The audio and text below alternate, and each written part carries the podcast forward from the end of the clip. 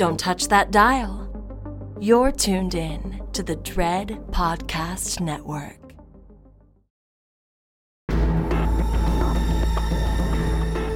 You are now listening to Postmortem with Mick Garris, where the most influential voices in horror cinema will spill their guts to the renowned horror director, writer, and producer. Now, here's your host, Mick Garris. From Nice Guy Productions world headquarters overlooking the glamorous San Fernando Valley, I'm Mick Garris, and this is Postmortem. Before we get into it, it just came to our attention that this is our 200th episode of Postmortem. We are in our sixth season, and I just can't believe we've come this far, and we have a really good show to celebrate with you. Anyway, Back to business. Decades ago, something came clear to me that people outside of the horror genre just do not understand that virtually all of the writers and filmmakers I know, and I know a lot from my many years working in the field, are among the kindest, most generous, most sensitive people I've ever met. Many people believe that the creators of terrors, cinematic gore, and nightmares are indeed nightmarish themselves. I can put the lie to that right now. They are almost without exception intelligent, perceptive, passionate people who not only care about what they create, they also care about the world around them. They are socially aware and involved, and if confronted with real gore and bloodshed, would probably become a bit woozy. Fake blood is one thing, a real battered body quite another. Why is this so? I've always thought that it had a lot to do with the nature of our work. We dream awake, confronting our fears in the play pretend world. We don't repress our fears, we get them out. And not only do we get them out, we share them. Perhaps we create nightmares so that you don't have to. I don't know about everyone else, but though I may dream, I rarely remember those dreams. Perhaps it is because every time I sit down to write, I am creating stories, many of them nightmarish, from the pit of my psyche, hoping to find fears that you and I might have in common.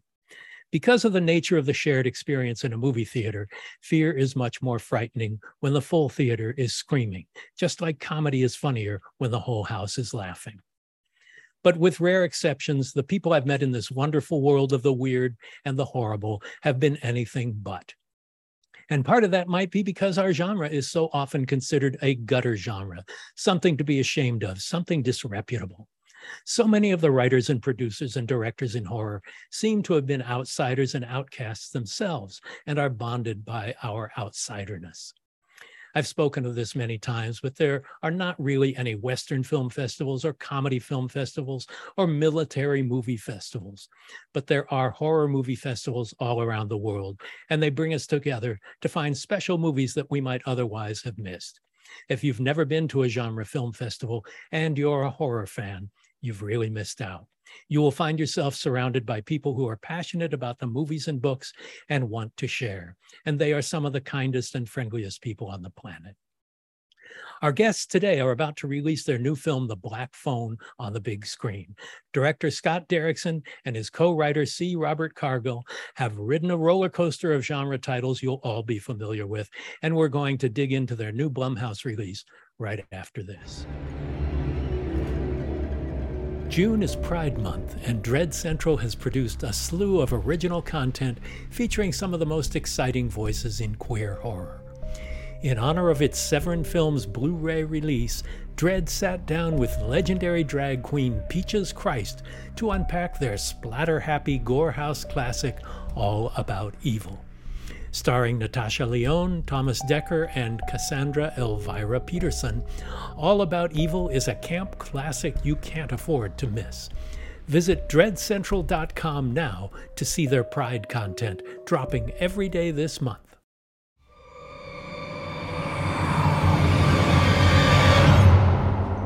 So, Scott, you went to Biola University, which is very much a, a, highly vaunted Christian school. Tell me about the study of theology and film that that are seem to be a weird combination. Uh, yeah, I, uh, boy, I didn't expect that to be the first question. Good. uh, and, and Biola's a you know fairly conservative evangelical college, which I have you know I've sort of pretty aggressively distanced myself from evangelicalism since that time. But you know, I, I am glad that I went there, and and uh, I I find um, the historical position of Christian perspective on art to be very embracing of the horrific. You know, you walk through, uh, you know, the Prado Museum in Madrid, and and what, look at all that Spanish art. It's just it's just uh, uh storyboards of horror. You know, floor uh, after floor of Christian suffering, torture, and death. Well, um, the Catholic Church is filled with uh, sanguinary imagery as well. I mean, yeah, so, Christianity so in general it, it is, it, it, I, and I think you know Dante's uh, Inferno. I think might be the the finest uh, work of, of of the horrific that's ever been written. Um, you know, there's plenty of darkness in Paradise Lost. All these things. So so for me, you know, there's a, historical precedent that I that I very much embrace, and I got a pretty classical education when I went to Biola specifically, so that was helpful. But I think that uh, it's it's very interesting the way that the Catholic perspective which is really the historical uh, Christian church and its embracing of the macabre. I mean, the central image of the crucifixion, you know, uh, this is torture porn, you know, um, and, and, and that's that the blood imagery, all of that is it, it, the martyrdom of the saints, all that very normal, very natural for um, for the, for Catholics, which is why I think there's so many great Catholic filmmakers, you know, right. internationally and and and in America, you know, whether they're presently practicing Catholics or not. There, you know, without Catholicism, there'd be no Martin Scorsese. Evangelicalism, however, is is is a religion of words. You know, and and the Protestant uh, church, for the most part, a religion a, a religion of words, but really true for evangelicalism. Uh, there's no there's no uh, bloody Jesus on the cross in any evangelical churches. You know, I, I think that there's a sanitized, non-visual, non uh, uh, uh, embracing of the darkness that goes in with that tradition. So there, it is a little odd that I gravitated as hard into it as I did. Um, but but for me, for me, the you know I can't separate uh, spirituality from art, and for me, that intersection often lies in in the horrific and in in horror itself. And and I it, it seems to me that uh, it seems like the most natural thing in the world. And the last thing I'll say about it, and I'll, I'll, I'll we'll move on. But you know, coming out of first fundamentalism, I wasn't raised in a Christian home, but I became, I joined a fundamentalist church in high school. And then, really? so this was something you did that was not in accordance with how you were raised. It was. I had my own conversion experience, uh, you know, at a, at a, at a Christian, at a fundamentalist Christian camp, and I mean really strict fundamentalism. The high school I went to, I went to Bob Jones University for national oh, wow. speech and debate tournaments, and you know, you couldn't even listen to rock music. Uh, you know uh, it was really conservative. So biola was sort of a, a, a more liberal open-minded place compared to well, where I, I, started. But uh, but i think that that um, you know once that fundamentalism sort of fills you with the compacting fear and denial of every denial of the world denial of sex denial of of, of ideas if you start to break out of it the, the, the breaking out of it is becomes kind of violence and and and I I really credit my years in fundamentalism and in evangelicalism with that compacting pressure that once you break out of it, it's like a big bang; it never stops expanding. And well, so, I, I think for me, horror is like I always call it the genre of non-denial. I think I'm drawn to it because it's an active rebellion against the denial of typical American conservative Christianity. Was there a last straw that booted you from this belief? I mean, I think that that that yes, I think that it was starting at the time I was at, at Biola, which was in the late '80s. It was starting then under Reagan, and and and then really has just gone uh, insane. But the the the overtaking of evangelicalism by Christian nationalism, the the merging of nationalism and faith, uh, is has has completely contaminated and utterly corrupted evangelicalism now to where I think of that word as a pure pejorative and and uh, and the more that occurred over my life, uh, the the the less I wanted anything to do with it.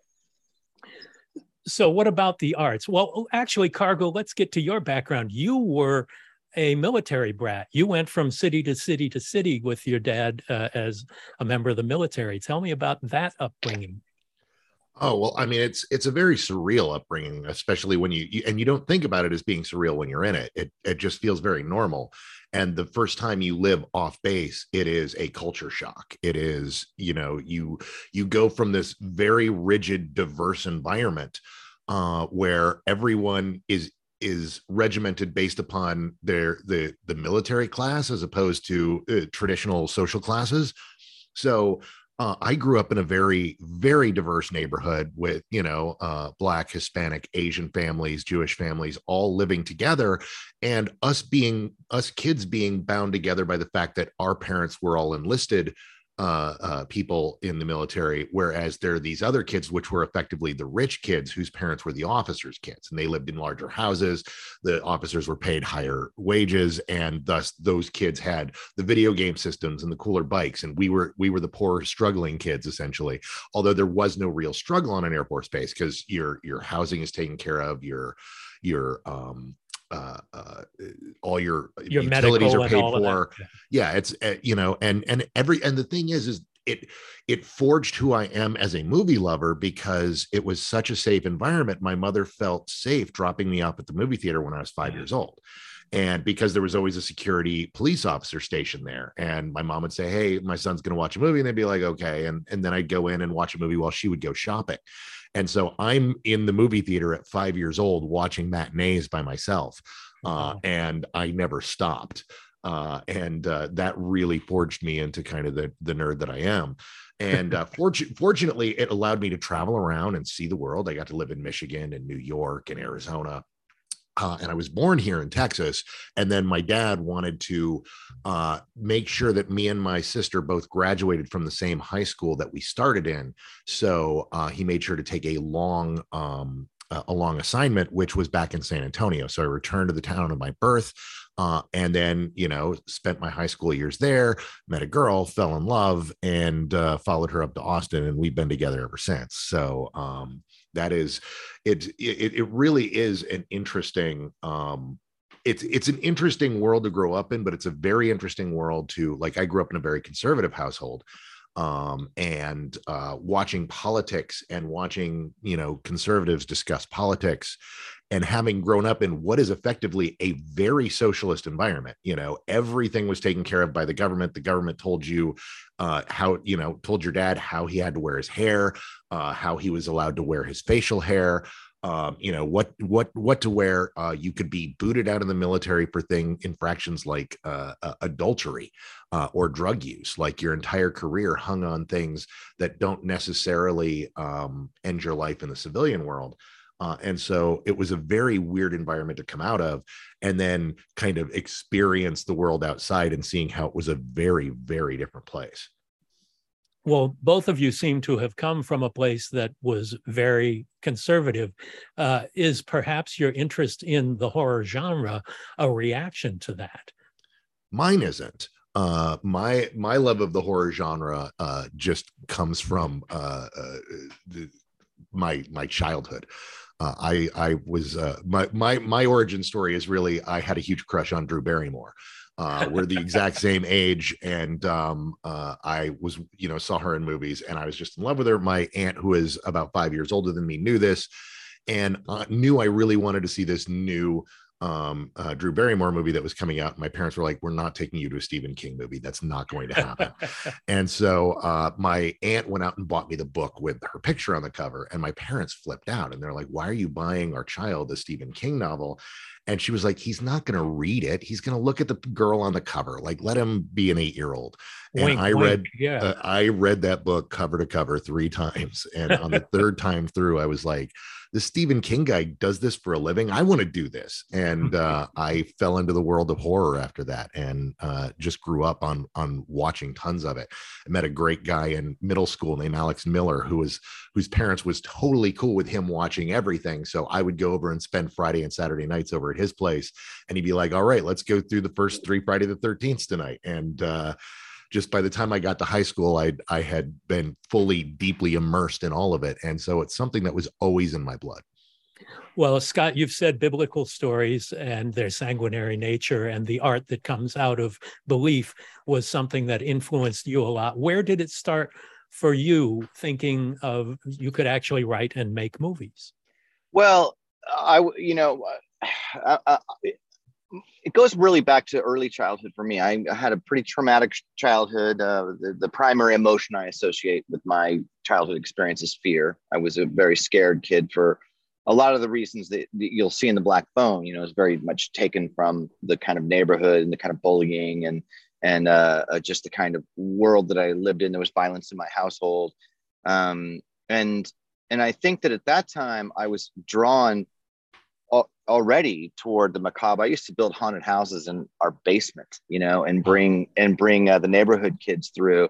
And I remember always drawing a lot of really dark images of, you know, cemeteries and things like that. I I, I always felt that there was a kind of uh, I felt the catharsis of it. I felt the cathartic power of being able to to release some of the fear uh, by by embracing it, by by uh, uh, embracing it and controlling it, manipulating it, and then you know I think that that it, you know the conversion experience that I told you about was in middle school or at the end of middle school, early high schools, ninth grade, eighth, middle of eighth grade is when it happened, and um, and I think that my I was drawn into fundamentalism because it was such a safe environment. You know, I felt like it was a place where uh, where I was protected um, by the smallness of that world, and it was it gave me a lot of comfort. And I and I think you know so all that took a hiatus for a while, and and then as I started to to re uh, engage with with my own fears, um, I was just naturally drawn back into horror, you know, and and that was uh, something that started to occur in, in college, a little bit in high school, watching you know, watching uh, uh, the Halloween movies and Phantasm and these different great movies that were now available on the brand new VHS systems that everybody had. so I, I think that I started to, to, to get back into it then, but it was when I was in film school that I really had where the light really went on for me. And it went on for me um, when I saw Suspiria. Um, oh wow! I had I, I, had been fortunate enough. The the saving grace in my life is that my I, I, my family did see a ton of movies. I mean, a ton. My my parents didn't like horror, so they never took us to horror films. But we would sometimes like go to a matinee, eat dinner, and then go to a double feature at the drive-in. So I would sometimes wow. see three three movies in a in a day. You know, and so I loved movies. I, I had seen more movies by the time I graduated from high school than most people probably see in their life. And and when I was in film school and I saw Suspiria, I suddenly the, a light went on for me where I recognized, my God, because I was really into the artfulness of cinema. I really loved international film. I loved Kurosawa was my favorite director. I loved the history of European cinema. And then when I saw Suspiria, I was like, wait a second.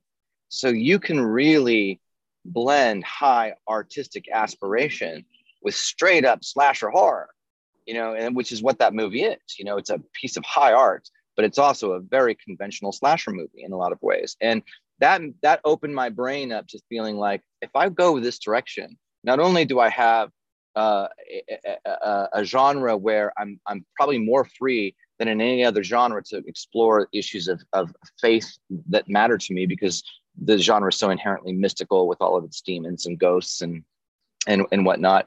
But it was also I felt like I think I can make a contribution here. I think I can actually, I can, I can bring something to the table if I go this direction.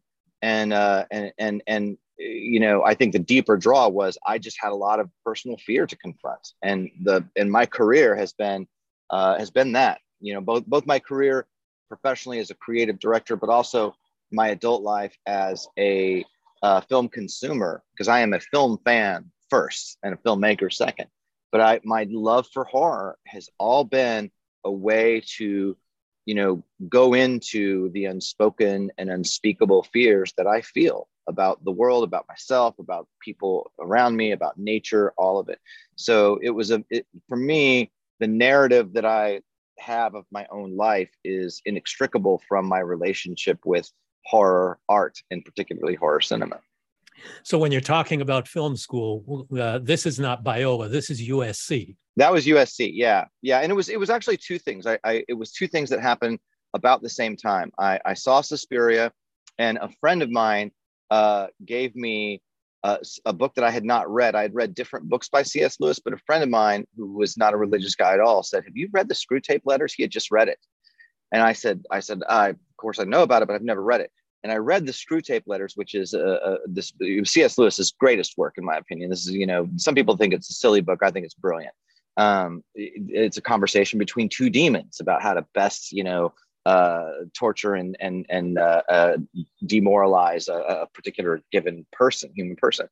And when I read that, I also felt like, wow, you know, here's this book about that's really all. The whole book is just conversations between these two demons, and it's very, very moral, and and and yet everything's inverted, and it was so fascinating to me. And, and again, I had that feeling of like, there's something else here. There's like a there's an excitement to what this genre can do and and how uh, my interest in ideas and my interest in faith and my interest in exploring fear all just ca- kind of came together and it was like this is the path i'm going to take and it was a deliberate choice you know and and the last thing i'll say that go you know the, i made a short film that was a, kind of a scary short film and i was at a film festival in indianapolis as a film student at usc and robert wise was getting a lifetime oh, achievement wow. award there and i asked him if i could have dinner with him and he said yes so i sat down alone with Robert Wise, who is retired. He had made 40 films. And we talked about the horror genre because he started out in horror. You know, he started out making those great, the, the, uh, the, great, the great Val Lewton films. Yeah. And he, and he was very encouraging to me about working in horror. And he, you know, and of course, The Haunting being his horror masterpiece, but having started out on it, he said the great thing about starting it in horror is it really demonstrates what you can do cinematically. There's no other genre where you utilize uh, sound and image with more power than you do in horror. And I've always remembered that, you know, and, and, and he said it, it, demonstrates what kind of craftsmanship you have. And of course, he uh, not only, you know, did that, but then returned to it, you know, in his prime and, and, and made, made some other horror films that are, that are fantastic. So well, and the haunting is the haunting is like a master class in how to make a horror movie. Yeah, I, I think the haunting is as good as a horror film can be. I mean, yeah. when you're talking about classic black and white American horror, it's really king of the hill, in my opinion. Well, when uh, despite all of its transgressiveness, the horror genre seems to be maybe the most moralistic of all as well. I, it's well, a, it's very hard to make an amoral horror film. I mean, I've seen them. We all have. Yeah. You know. Yes. We've all we've all seen those movies that afterwards we just need a shower. We're like, I I don't know that that that did me any good. Um, but but for the most part, it, it's hard to make a, a, horror film that does not have a moral point of view. It really it, it's inherent in the genre. Well, Carl, uh, we have. Oh, go no, go ahead. Go ahead. Oh, we, we uh, Joe Hill uh, uh, famously said that uh, um, uh, horror isn't about extreme sadism; it's about extreme empathy. Uh, and in order to make horror, you have to be an empathetic person. You have to be able to convey this character that the audience is going to completely identify with. And when they are when they are subjected to the terrors of the film, the audience will feel that terror as well, even though they are in no danger and that's key to horror and i think that goes back to what you were talking about at the beginning of the, at the top of the show which is very much that is why so many horror filmmakers are great people it's because they're empathetic people they're people who enjoy the genre who enjoy feeling emotions for other people and uh, and can convey that and can create those characters that do feel very real to audiences well, Cargill, you started out as a film critic for Ain't It New, Ain't It Cool News. You were Massa Massa Worm. Massawyrm. I even yeah. I even laugh to say it. But I'd love to hear about the transition from film critic to novelist to screenwriter um, and podcaster because uh, you start out reviewing other artists' work and what the karma is when you're on the other side as one of those creators and maybe not not uh, expounding upon your your opinions on other people's work later on as the career evolves mm-hmm. well um the the thing is is yeah i i mean I, i'd always wanted to be a writer i'd figured out like I wanted to write since I was eight. I just didn't know what I wanted to write. And, you know, at times I wanted to write novels, at times I wanted to write movies. When I was 13, I read a movie review. I, I mean, I'd been reading reviews, but I read this movie review for um, uh, uh, Return of the Living Dead Part Two, and it it was that day that it dawned on me that somebody gets paid to do that to go and see movies and then talk about it. And i'm like i want to go see horror movies and write about it and get paid for it. So i added to the checklist of things i wanted to be when i grow up a film critic. And i was working at being a novelist at, at a very young age. I wrote my my my first uh, terrible terrible novel when i was 21 uh, uh, that never went anywhere. Um, had a horrible experience getting an agent that turned out to be, you know, a scam artist and was actually a famous scam artist throughout the the novel writing thing. By the time I was 24, I was like, I'm done. I'm never going to make it. I'm washed up. Uh, I'm out. Uh, and then I was approached by Eric Vespe at Ain't It Cool News. We had become friends, and he was just like, "Hey, we've got this slot open. You're a good writer you write uh uh you know you you know movies you should write with us. And somebody else had asked me to write a review of a movie that i'd seen early and that had done very well. And so that just led into me working at Cool News. Um and one of the things i was proudest of at the time was i would get reached out to by screenwriters by directors and they would overwhelmingly tell me that they thought i was the fairest critic they had read that I was, you know, that I would support films that other people didn't support, uh, that I would would give fair criticisms to popular films, and that I was that I always treated the artist fairly, like I understood where they were on the other side. Um, and uh, over the time, uh, I saw how the internet was changing. You know, I got in at this moment that was very much where Ain't It Cool News was the Rolling Stone of the internet. Everyone in Hollywood wanted to be on the front page. Everyone wanted to get mentioned um, we you know we would travel and go on set visits or go to bars and people would recognize i remember the first time I, am 25 years old i'm a video store clerk. I don't get paid for It Cool News. I'm in a bar with a young actor who i met on a set visit and vince vaughn recognizes me and comes up and he's like hey i remember you. You're one of those ain't it cool guys um, and I'm like, why does Vince Vaughn know who the fuck I am? Like, this is what what is this? Um, and uh, but I saw how things started changing, where eventually uh, it went from being a number, uh, you know, a handful of big sites on the internet that all kind of had this very quiet network behind the scenes that all policed each other and made sure nobody went out of bounds, nobody got everybody into trouble, that you know, uh, and, and, made sure everyone was being fair to one another and sending traffic the, the the way of the people who broke the story.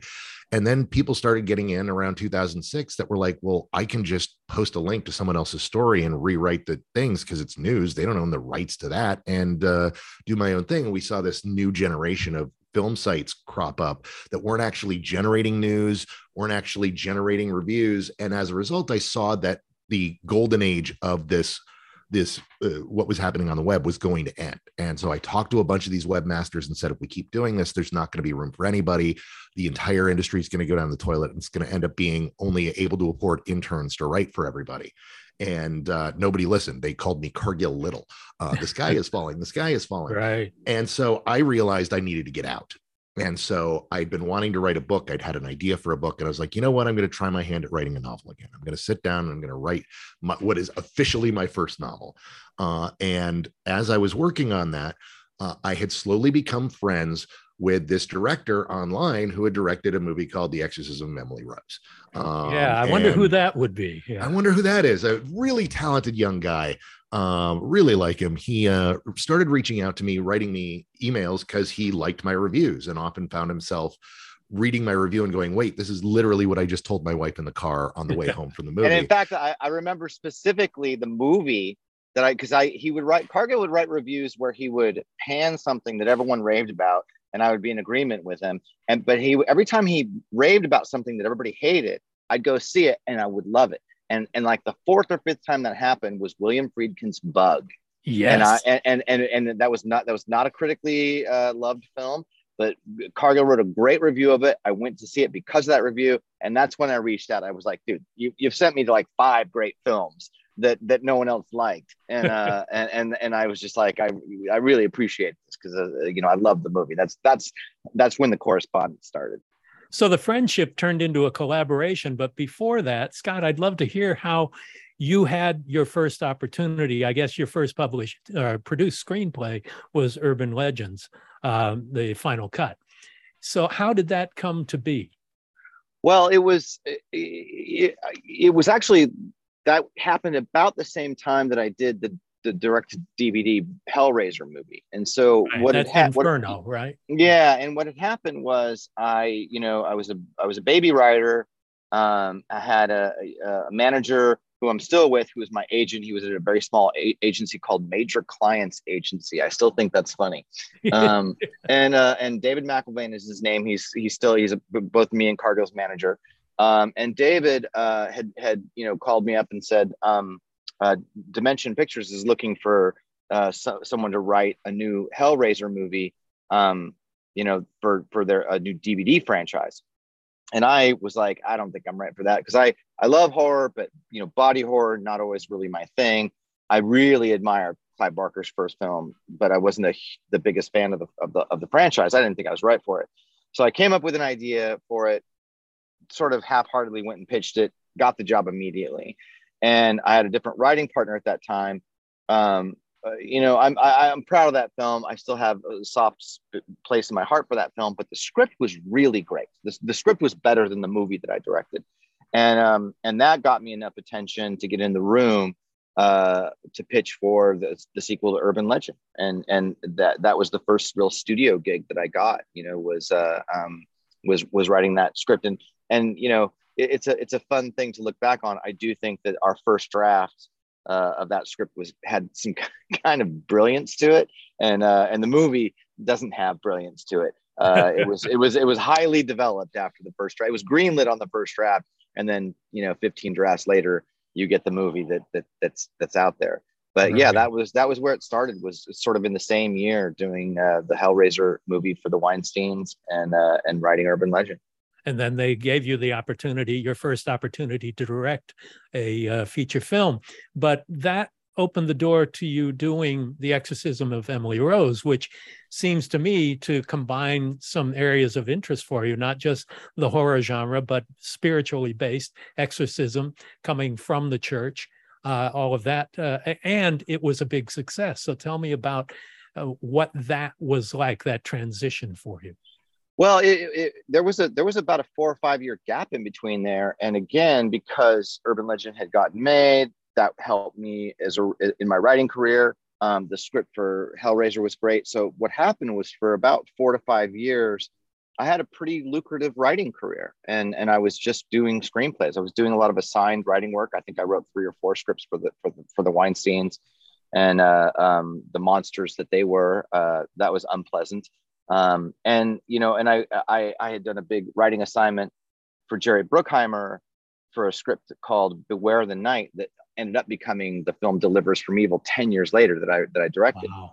Um, but i had written a draft of that you know back in like 2003 2004 something like that.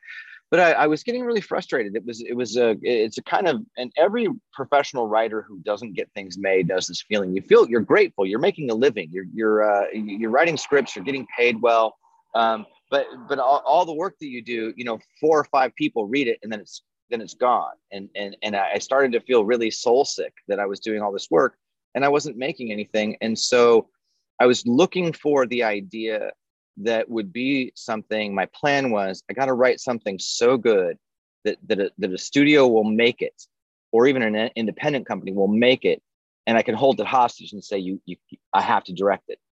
Because nobody was trying to hire me as a director and uh, and so I uh, when I did but when I was writing Beware the Night, the the police officer who's this paranormal investigative cop in New York City named Ralph Sarchie, he handed me an out of print book called The Exorcism of Anneliese Michel, written by a by an anthropologist that had been out of print since the 70s. wow And and he said, I think this is one of the best documented cases of possession I'd ever read. And I was like, okay, great. So I read that and I was like, this is it. This is the idea. This is so you know. So I op- I got a hold of the author and optioned it for a hundred dollars, and uh, and then and then went and writ- wrote that on spec, and and uh, and was just determined that that would be, you know, my break into studio feature directing, which is what happened. And it's interesting because you bounce, even though the Blumhouse pictures are distributed by Universal, they're really independent movies.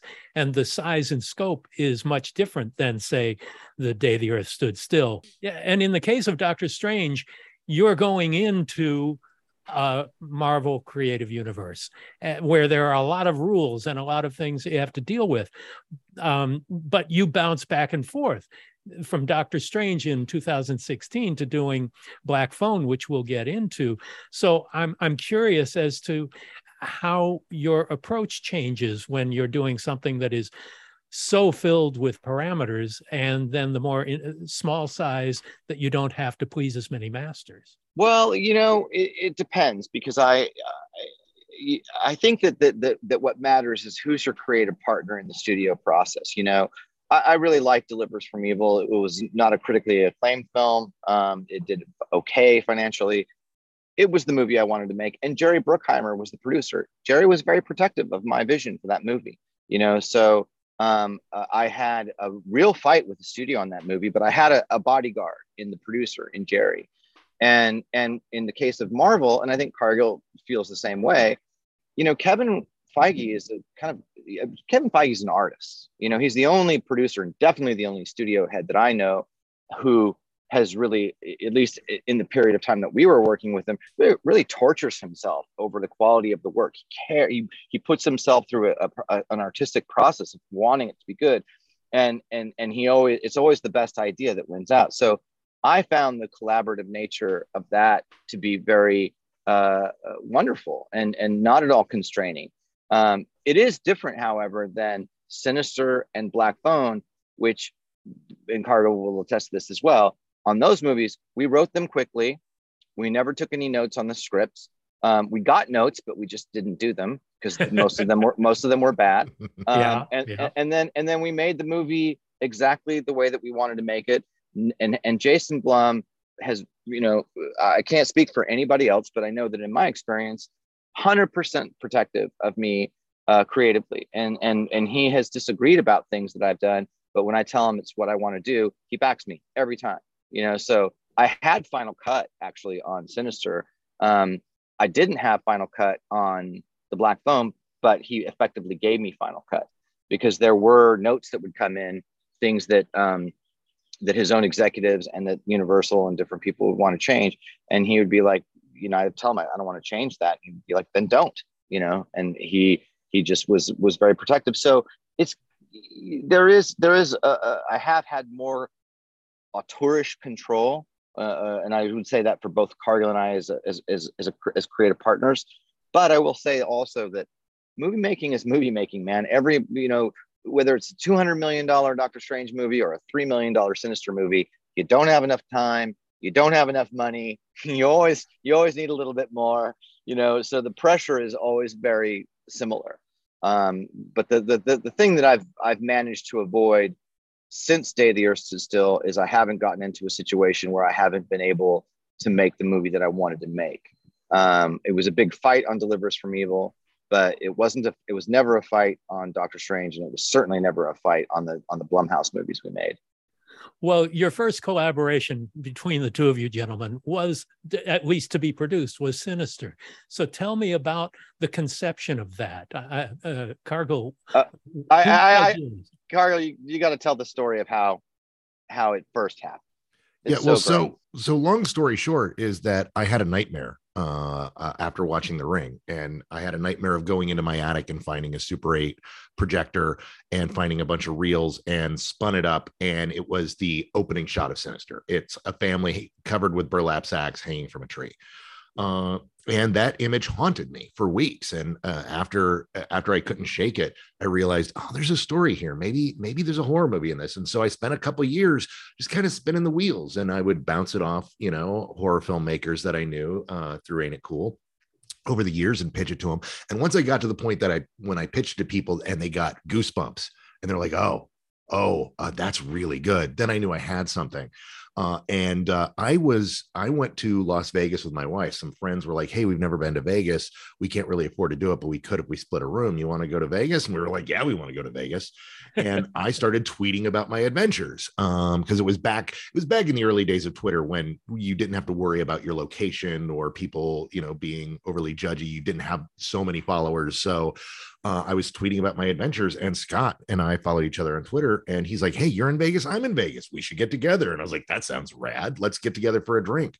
And so we got together at the Mandalay Bay and uh, we decide to, you know, just have a couple drinks and and shoot the shit. And uh, we had met in person previously because uh, I had uh, um, uh, done a favor for Scott, and as a thank you, he uh, was like, "Can I bring you to the to the premiere of Day the Earth Stood Still?" Can and I was like, "Yeah." So we ended up. I went to the premiere and we hung out and hit it off like peas and carrots, and became close friends after that. And so when we were both in Vegas together, we're like, "Yeah, we're to get a drink." And so uh, I'm five White Russians in.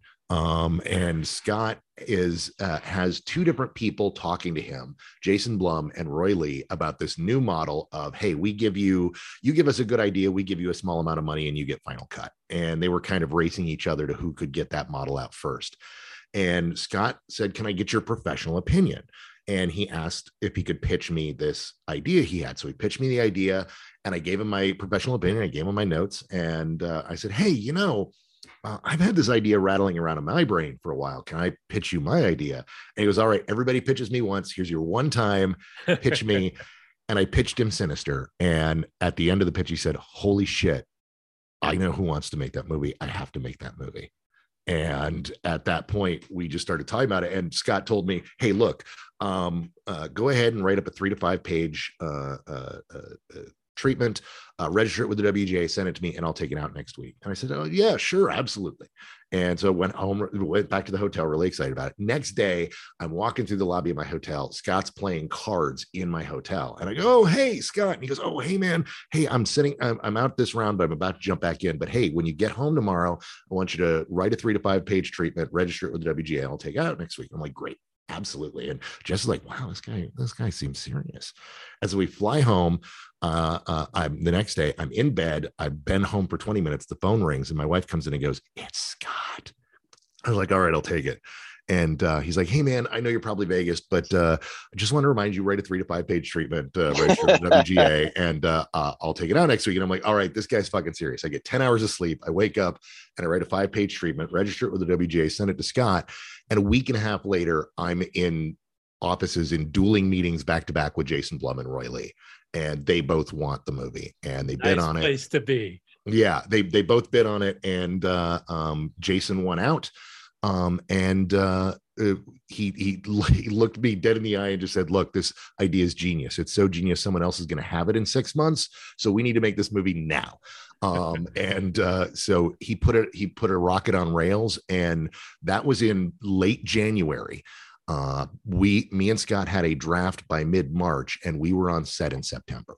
Uh, wow. like it just it just and it, you know i got reps and and the first thing david McElvain, who we already talked about said to me he goes you know it doesn't happen this fast right i'm like i've been covering this 10 years i know this does not happen he goes all right just as long as you know this is the only time it's going to go this fast and that's how it happened so scott let's talk about the subject of franchises there was a Sinister 2, of course. There was a Doctor Strange in the Multiverse of Madness, and you chose not to be a part of that. Is there a specific reason why?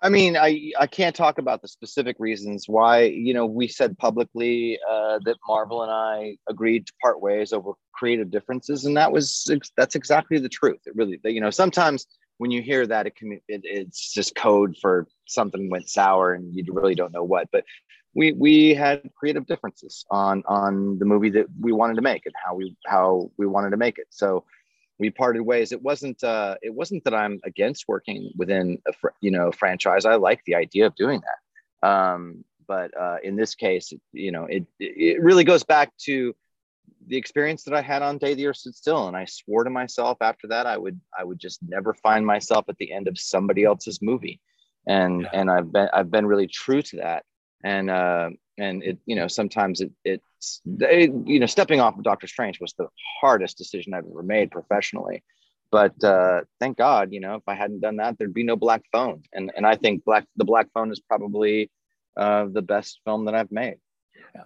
Which is a, a, great time to jump into that movie because it's going to be opening soon and you're both here to talk about it. This is based on a short story by Joe Hill, who's also been on the show. And of course, I've worked with his father numerous times. Um, but who was the first one to read the short story and get the idea to make it a movie?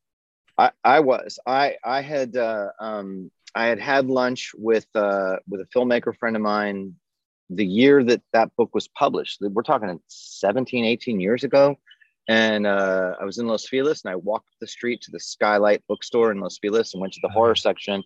And they had the new horror books on display. There was only probably six or seven books that were the new, you know, horror uh, publications. And I picked up 20th Century Ghost by this guy, Joe Hill. And Joe, you know, Joe, to his credit, uh, didn't want people to know that he was Stephen King's son. So it was not part of. The, nobody knew at that time. So you I didn't just, know then. I had no. I had no idea. Nobody knew. And uh, and I and and I and this was the first thing he published. So I stood there and I read the first. It's an anthology book of short stories. I read the first story, which is called Best New Horror. I remember opening the book, seeing that, and being like, oh, this guy's got some balls. you know, this is writer writer's first story is called Best New Horror. This this this had better be good. And uh, and and I was knocked out. That short story is is incredible. One of the best horror shorts ever written. And in fact, Cargill and I have have recently optioned the rights to that and have a have a, another writer working on a screenplay for it. But I read that and I was like, oh, this guy's amazing. So I bought the book. I read it and every story in that anthology book is excellent. You know, there's a short story called Pop Art that's not a horror short, but one of the best short stories I've read in any genre. But The Black Phone always stood out to me as a movie. It just felt like an I. It was an idea that really felt to me like uh, uh, it felt very cinematic. It combined a serial killer story with a, with a ghost story. It was contained. It just seemed like a. So I always had it in my mind th- this would would be a great film. And I think that I optioned it at one point. Cargill, did, or did we option it at one point and not do anything with it? No, we talked about it right after we wrote Sinister, and you brought it to me and said, "What do you think? I think we should option this." And I said, we both have a lot of ideas rolling around in our heads right now. We've got a lot of stuff that's fully formed, and this needs a first act and a third act. And uh, it's a really good short story, but I think we can um, uh, you know all the work we put into adapting someone else's work we can put into something original that we don't have to put money down on. Right. And, and we circled it for years talking about it on and off over over the last decade. and and, and then and cargill became friends with joe as a, as a novelist so so he had that relationship. And and what happened was you know when i was in development on uh on the sequel to doctor strange on Multiverse of Madness. I'm still proud of the fact that, that I came up with that title idea. Um, so I, when I was, I was, working on that movie, uh, we had hired another writer to write the first draft, and and she was taking uh, an awful long time uh, to write that first draft, and I had time on my hands, you know. And so Cargill and I, at that time, I had been in therapy for three years, dealing mostly with the trauma of my own childhood, really digging deep into uh, the, my whole history as a kid, and and uh, and dealing with a lot of a lot of that stuff. And and as I was three years into that, and feeling like I'd really unearthed a lot and and reckoned with a lot, I, I started thinking, God, it would be great to take all this this stuff that I've been feeling and dealing with, and and channel it into into a movie and my first idea was to try to make uh, an American 400 blows. You know, I, mm. I hmm. think that Tr- Truffaut made an autobiographical film about the, the some of the childhood trauma that he went through as a kid, and it, one of the best, if not the best, child performance ever put on film. And, and, and I, I like that idea a lot, but I just didn't think there was anything in my particular story that in itself was interesting enough. And I remember talking to Cargill about doing something like that, and he was he was interested in in that path too.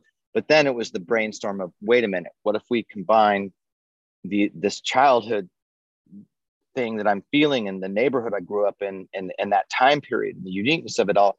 What if we combine that with Joe's story with the black phone? And it was kind of a eureka moment. And and uh, and I, if I remember right, I sort of pitched that to Cargill, and he was immediately like, "Fuck yeah, I'm in. Let's do it." So we optioned it from Joe, who Cargill knew personally, and he optioned it to us immediately and uh, and we wrote it in like six weeks. So you did it as a spec thing, or you you had pitched it and and were paid to write it. We we we we, we spec it, and, and and actually I was planning on being off the grid, you know, making uh multiverse of madness for for the next year and a half, two years. So we even sent it to other directors you know, thankfully they all turned it down. I, I, I knew, I, I remember, I, I, don't want to go into the list, but I remember the one, the per, I really, I really liked Karyn Kusama as a director Oh, for it, and, and we and, Yeah. and I love her too, and I think she's just a brilliant filmmaker, and and and I and I like I like the idea of a female director for it because of the Gwen character being kind of the soul of that script. And uh, I don't know if she was unavailable or just wasn't for her, whatever. She didn't do it, and uh, and eventually uh, the timing was just right, you know, in that in that uh, when I hit these creative differences with Marvel, and and made the choice to step down, uh, pretty quickly after that, I was like, well, we've got the script, let's go make this, you know, and uh, and and we did it right away. How did it feel to go back to making a movie of more modest means after having all of the tools at your disposal? I mean, it was it was like I said, it you know they all feel similar to me. The biggest difference to me between making you know a, a two hundred and some million dollar movie and an, a three million dollar movie in Sinister Black Phone was about eighteen, including COVID costs. So we probably spent somewhere between sixteen and seventeen on it. Those are real numbers, not in you know fake Hollywood numbers Right. and and um and it you know the, the only real difference to me experientially is the physical exhaustion of you know you that's what they don't what nobody really can tell you about these giant tentpole movies is is is the toll that it takes on you. Like it's like it, it's like you have to train for it. You have to get in shape. You know i was pretty unsociable during that time because i was really so focused on on the workload and you shoot for so long you know and it and it's uh that to me was the biggest difference. But creatively you know a movie is a movie. It's still actors on sets in the camera you know? And so Yeah. uh, uh, uh, but I but I think it was it was such a the, the thing that the, the- for me was it was so healing for me and and and uh, and rewarding for me to be back on set with Cargill making something so personal with so much control. And um and it was uh, even though the COVID aspect of it sort of limited the fun of it because everybody's in masks and you know you don't really socialize you can't recognize who anybody is on set but it was it was a really wonderful process and my my girlfriend uh, uh, who became my fiance is now my wife maggie Yes, levin congratulations. That just Hey, happened. thank you. Yeah. uh, so maggie maggie shot second unit it was just a really magical time you know it was a really magical experience across the board and and uh, and i think that um, you know it, it was uh, very serendipitous uh, the way that that the timing of all those things worked out Well, it has to be great to go onto a set where it's all people, everything is in front of you, and it's not green tennis balls on C stands. Oh uh, well, look, I will say that that that uh, that shooting green screen is is hard. Um, uh, shooting green screen is tedious. You know, uh, if you're if you're you know shooting, uh, we we shot for 33 days for the Black Phone, which is not a long shoot. Um, and and uh, you know we were moving quickly, and and I was. It's one of the reasons why I had to give a lot of uh, material to Maggie. You know, she shot a lot of the Super 8 material in the movie, and um and you know we were shooting i don't know 24 25 26 setups a day maybe maybe sometimes exceeding 30 setups a day and when you're shooting green screen on one of these tentpole movies you're lucky if you get 10 you know? I mean t- Yeah. 10 is a good day uh, because they the, the tediousness and the time that it takes to get everything right. And oh my god the, the on doctor strange i had this you know brilliant idea. I want to i want to shoot a scene where people are fighting forward in time but the a city is undestroying itself in reverse time. And of course everybody said well you, you can't do that. It's un, unshootable and I, we're going to figure out how. And you know every shot in that sequence we had to shoot the same shot in motion control i believe Ugh. six six times. We got to do six passes for each shot and get each of those six passes right.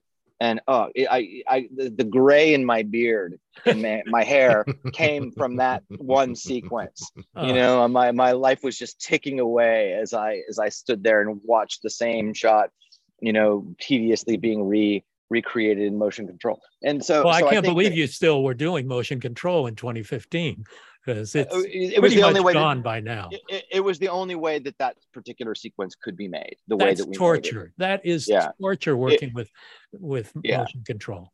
yeah oh yeah it's it's in in you, you really you it really takes years of your life off you know so yeah it was uh I, I and i think that there is um there is something i was fortunate too though you know, on Doctor Strange, there's a lot of, you know, there's some real emotional scenes. There's some real, you know, the first time that that that that uh, Doctor Strange meets the Ancient One, that's a really organic performance scene. It's like 11 pages of dialogue, or sorry, sorry, it was like seven pages of dialogue, um, and and and the you know with, with some complex blocking and performance.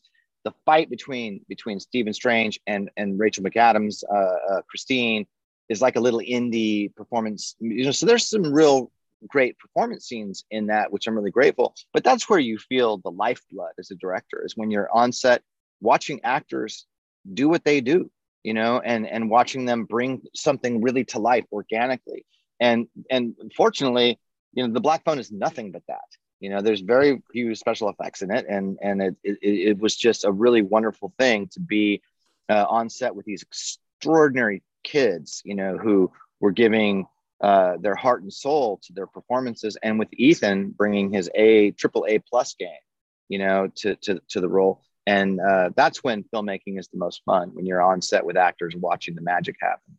Yeah cargill did you have a different experience on doctor strange because of the nature of the structure of the marvel universe?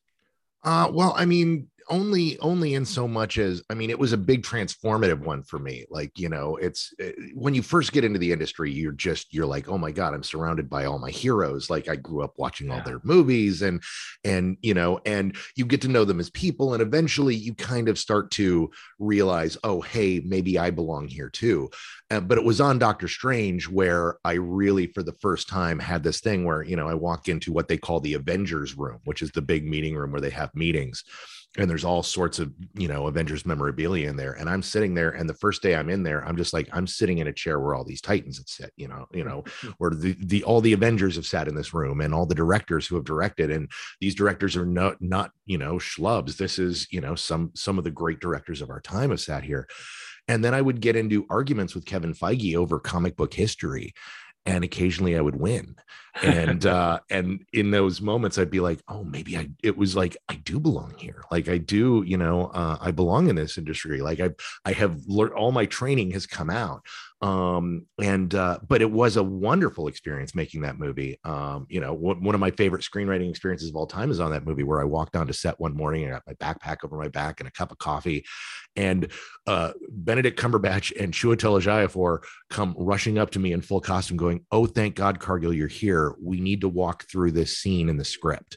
And so i then spent an hour and a half um, during the setup working through you know the the dialogue and what each line meant. And they were trying to find the emotion in every beat of that scene and they wanted me to kind of go through it with them and uh, uh, and it was this really kind of magical morning where I'm like, oh my god, this is what I've always wanted to do with my life. This is this is amazing, and it, and it was just great. And uh, but yeah, I had a great time too. But yeah, I did learn very quickly that you know, uh, being a screenwriter on a movie set is like being a paramedic. Um, if everything goes to plan, it is the most boring job in the world. um, nothing happens.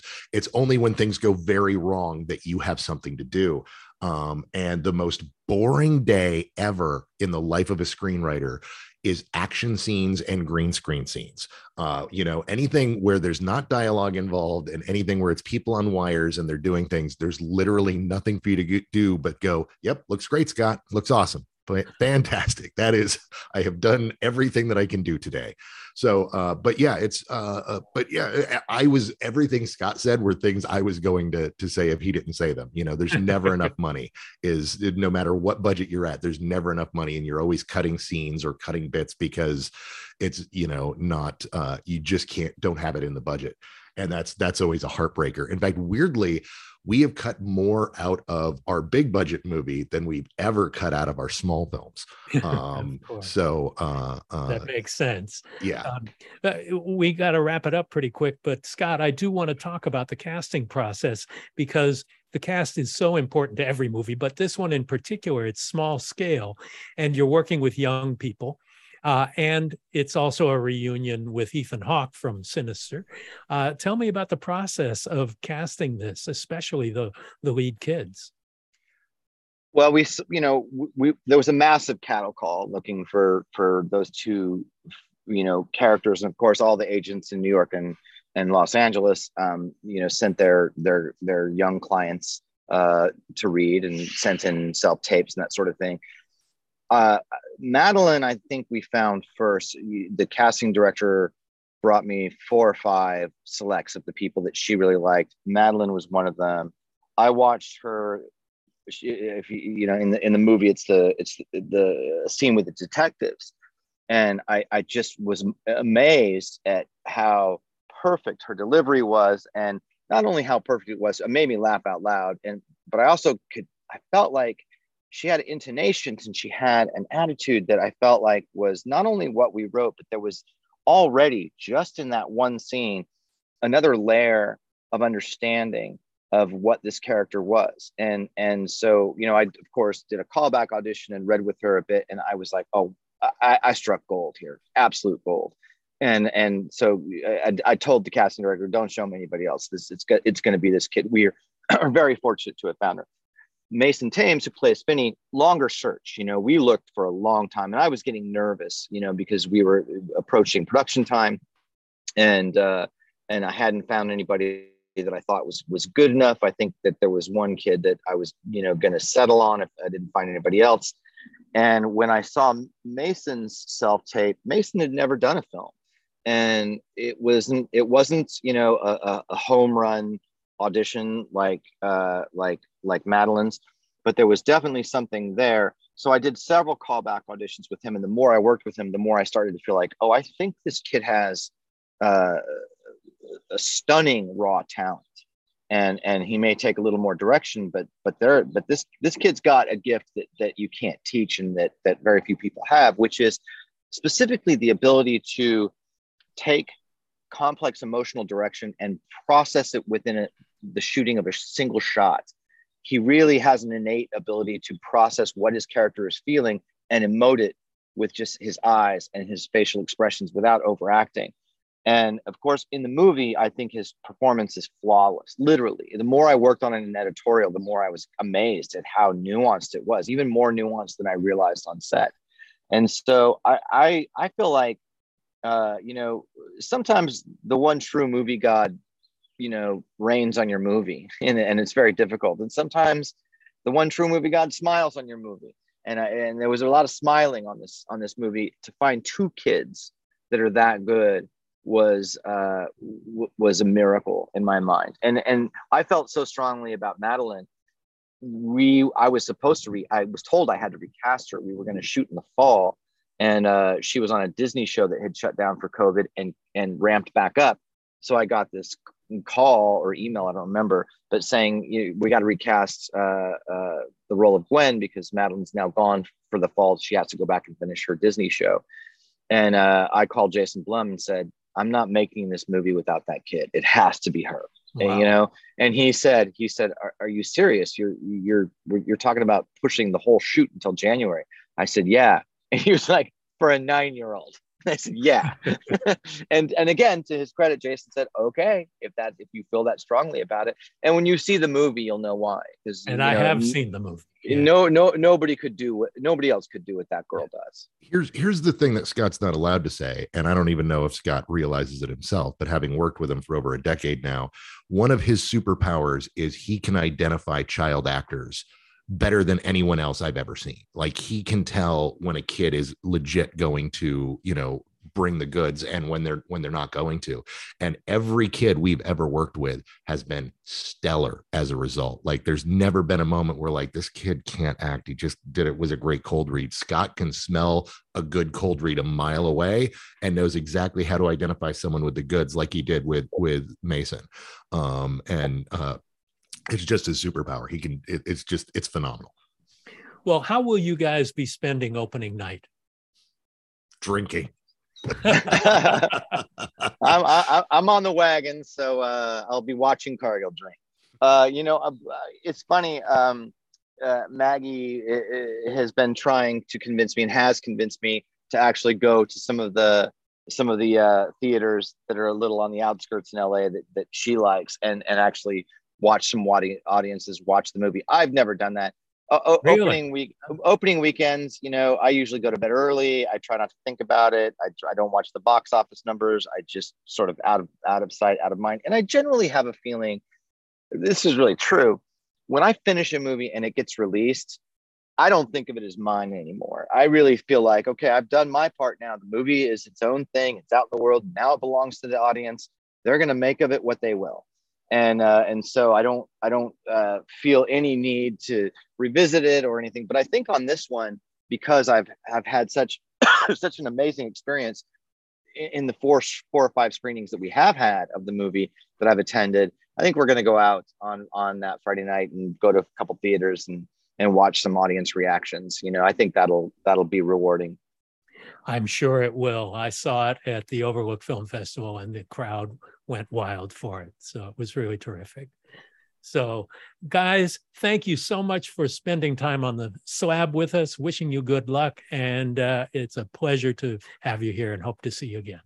Thank you, Mick. It was a great time. Yeah, thanks for having us. Awesome. Thanks.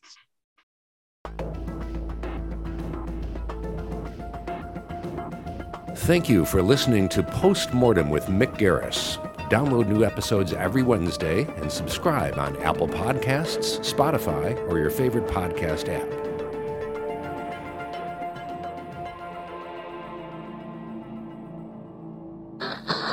Thank you for listening to the Dread Podcast Network.